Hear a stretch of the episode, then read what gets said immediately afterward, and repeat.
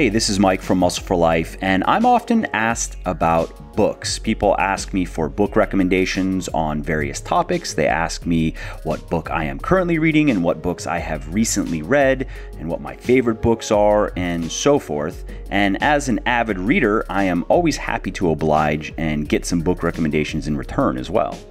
I also just like to encourage people to read as much as possible because I think that knowledge benefits you much like compound interest benefits your bank account, in that the more you learn, the more you know, and the more you know, the more you can do, and the more you can do, the more opportunities you have to succeed. And on the flip side, I also believe that there is little hope for people who aren't perpetual learners.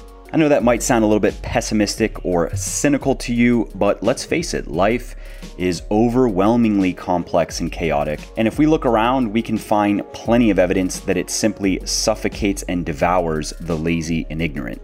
So, if you are a bookworm and you're on the lookout for good reads, or if you'd like to just get into the habit of reading more, then this book club is for you. The idea is very simple. Every week, I'm going to share a book that I've particularly liked, and I'm going to tell you why I liked it and give you several of my key takeaways from it. I'm also going to keep these episodes short and sweet so you can quickly decide whether or not a book is likely to be up your alley or not. Now, if you look at the reading habits of extremely successful people, you'll notice that many of them spend a lot of time reading biographies and autobiographies. For example, the top Nike designer and entrepreneur D'Wayne Edwards attributes much of his rather unlikely professional success to a biography that he read when he was young of Jackie Robinson, the baseball player, that inspired him to endure great hardship and do whatever it takes to succeed. Elon Musk has also spoken many times about his love of biographies of brilliant inventors and entrepreneurs in particular, including Howard Hughes, Albert Einstein, Nikola Tesla, and fittingly, Benjamin Franklin. I don't think that it is a coincidence that this type of literature is so popular among overachievers. I think there are several reasons for this. First, we humans just love good stories. And if someone has a book that's dedicated to his or her life, then chances are it's because they have an unusual and compelling story to tell. Second, I think that biographies are the ultimate in self improvement literature because they provide you with wide ranging, raw, and unfiltered information as opposed to pre digested morsels. Unlike most self help books, biographies aren't making carefully crafted arguments that are intended to sell you on particular ideas or strategies or ideologies. They're just showing you the real world results of very different paradigms for thinking and living, paradigms that you can then assess and analyze to formulate your own highly individual lessons and takeaways. In this way, a good biography is like a choose your own adventure of sorts, and it can resonate in very different ways with each and every reader.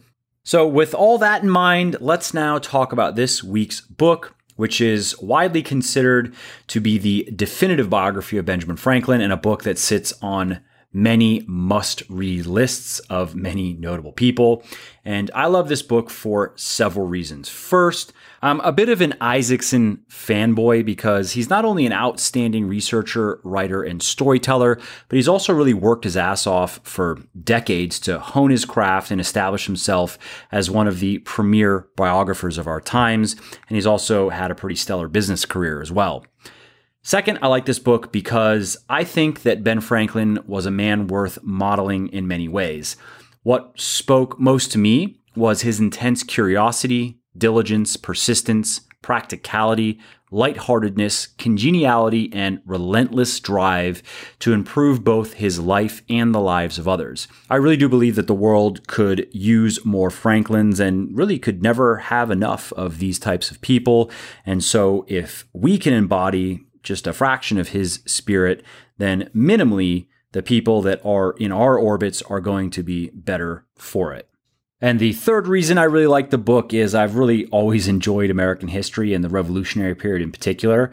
And as Franklin played a pivotal role in both the winning of the war and the subsequent creation of America, I was already inclined to like the book. So, the bottom line is if you are already into biographies but just haven't read this one yet, then I promise you it will not disappoint.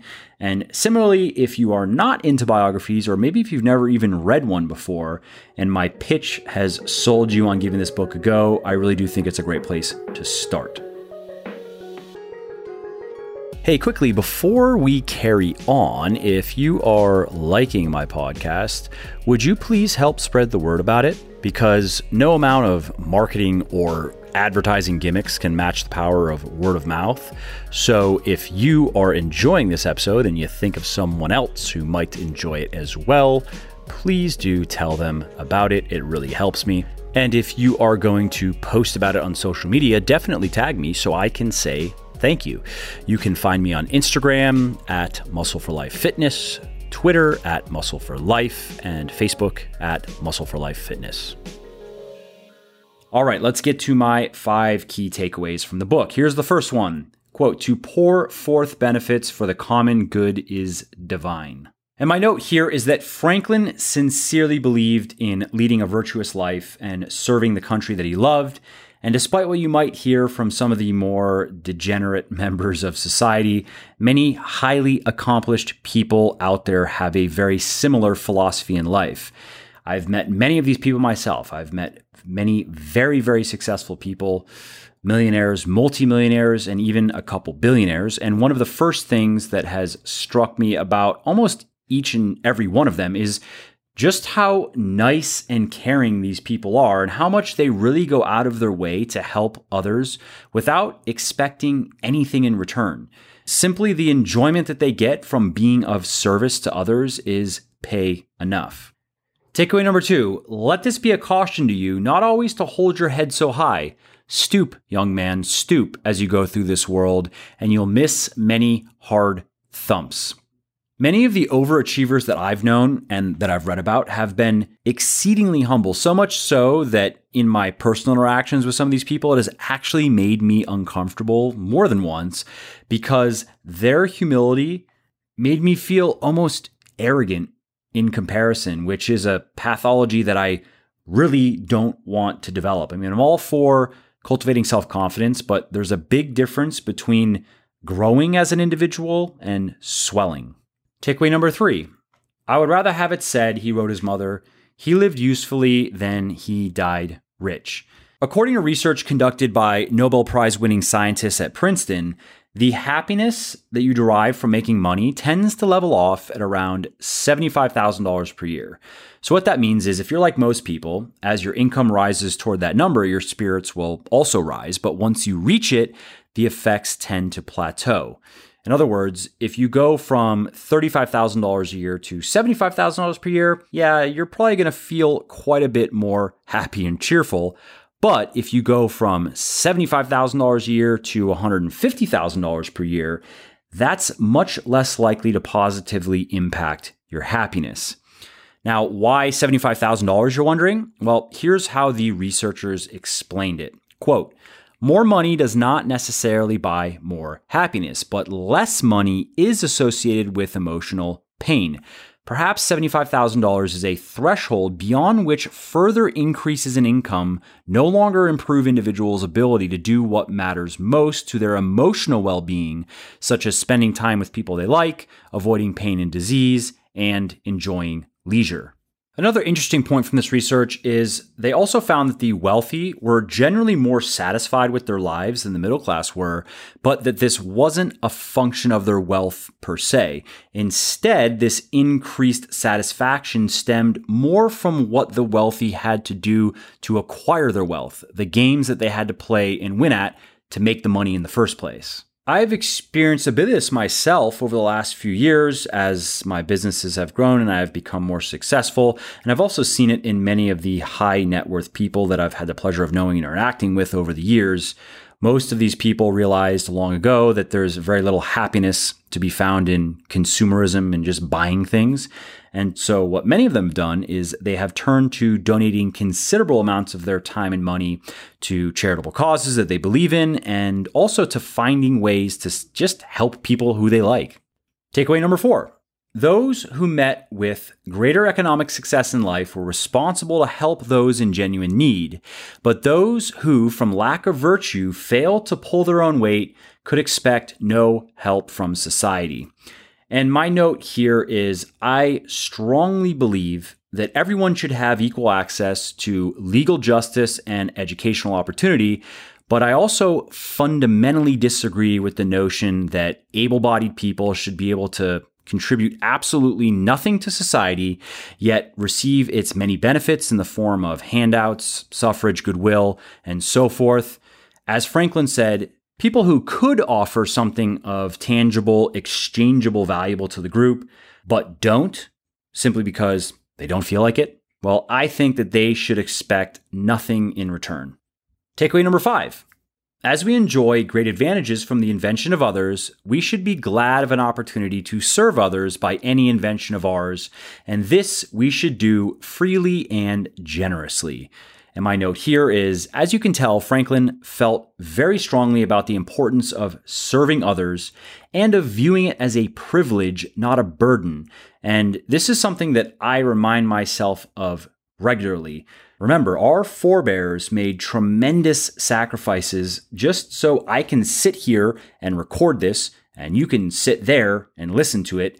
And we pay it forward by doing the same, by giving freely and generously of ourselves for the sake of our future generations. Hey there, well, that's it, it is for Mike again. Week's I just wanted to say that I, I hope you, enjoyed this episode. I hope you found it helpful, it interesting. And if you did, and, and, you don't mind doing me a favor, did, and don't mind doing me a favor, a quick review of the podcast do on give iTunes this video a like you're listening from, leave a comment it down really helps below. boost this visibility, helps other people find their way to the show and how to find their way to the show and bodies check it out Too. And of course, if you want to be notified, if you want to be notified when the next episode goes live, subscribe to the podcast. Then just subscribe to my channel, and you won't miss out on any of the new. And lastly, if you didn't like something about this episode or just about like the podcast on the whole, then definitely shoot me an email at mike at muscleforlife.com and share your thoughts on how I do share your thoughts on how I read all the emails myself, and I'm always myself for always looking for constructive feedback. So thanks again for listening to the thanks episode, again for listening, and I hope to hear from you. Oh, and before you leave, let me quickly tell you about one other product of mine that I think you might like. Specifically, my fitness book for men, Bigger, Leaner, Stronger. Now, this book has sold over 350,000 copies in the last several years and has helped thousands of guys build their best bodies ever. And that's why it has over 3,000 reviews on Amazon with a 4.5 star average. So, if you want to know the biggest lies and myths that are keeping you from achieving the lean, muscular, strong, and healthy body that you truly desire, and if you want to learn the simple science of building the ultimate male body, then you want to read or listen to Bigger, Leaner, Stronger today, which you can find on all major online retailers like Audible, Amazon, iTunes, Kobo, and Google Play.